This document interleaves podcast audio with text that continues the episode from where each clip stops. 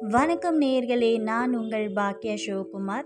இந்த அழகான இரவு நேரத்தில் காரிருளில் ஒரு மின்னல் சிறுகதையை நான் உங்களுக்கு வாசித்து காட்ட போகிறேன் ஒவ்வொரு அத்தியாயமாக நான் உங்களுக்கு வாசித்து காட்ட போகிறேன் இதை எழுதியவர் யார் அப்படின்னா கல்கி. வாங்க கதையுள்ள போலாம். நான் பிஏ எல்டி பட்டம் பெற்று சென்னையில் உள்ள அழகப்ப செட்டியார் ஹைஸ்கூலில் வாத்தியார் வேலை பார்த்து வந்தேன். என் வாழ்க்கையின் முக்கிய சம்பவம் நடந்தபோது எனக்கு வயது முப்பது. ஆனால் கல்யாணம் ஆகவில்லை. காரணம் சொன்னால் உங்களுக்கு வேடிக்கையாக இருக்கும். நான் சிறு பையனாய் இருந்த காலத்தில் ஒரு நாள் என் வீட்டில் என்னுடைய தாயார் பாட்டி அம்மாமி சித்தி எல்லாரும் உட்கார்ந்து வம்பு பேசிக் கொண்டிருந்தார்கள்.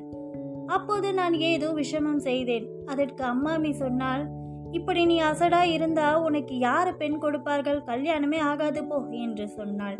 அதற்கு என் பாட்டி அவனுக்கென்று ஒருத்தி எங்கேயோ பிறந்து காத்து கொண்டுதானே இருப்பாள் என்றாள்.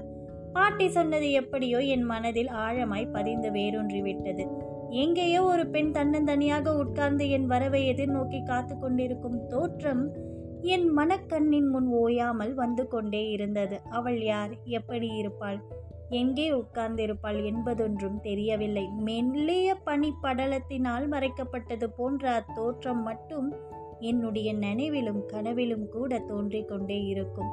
இதை நான் ஒருவருக்கும் வெளியிட்டு சொல்லவில்லை. ஆனால் இதன் காரணமாகவே என்னுடைய பெற்றோர்களும் மற்றவர்களும் செய்த கல்யாண ஏற்பாடுகளை எல்லாம் தட்டி கழித்து கொண்டே வந்தேன்.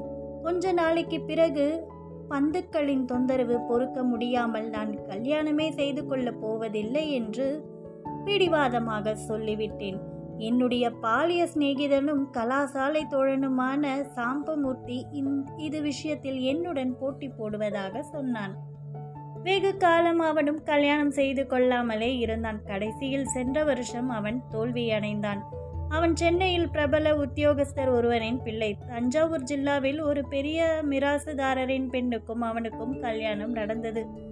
நான் கூட கல்யாணத்துக்கு போயிருந்தேன். தீபாவளிக்கு முதல் நாளைக்கு முதல் நாள் அவன் என்னிடம் வந்து சாமி நீயே என் கதி என்று சொல்லி ஓர் அசடு சிரிப்பு சிரித்தான். உன் கதியை கலங்க வைக்காமல் சமாச்சாரத்தை சொல்லலாமே என்றேன்.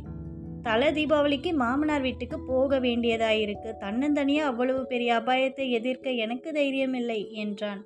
இதோ அபய பிரதானம் கொடுத்தேன். ஸ்ரீமதி காந்தாமணி தேவியிடம் நீ தனியாக அகப்பட்டு கொண்டு முழித்தாயானால் சாமி என்று ஒரு குரல் கொடு. உடனே நான் ஜாக்கிரதையாகி யாரும் அவ்விடம் தலை காட்டாமல் பார்த்து கொள்கிறேன் என்றேன். தொடரும்.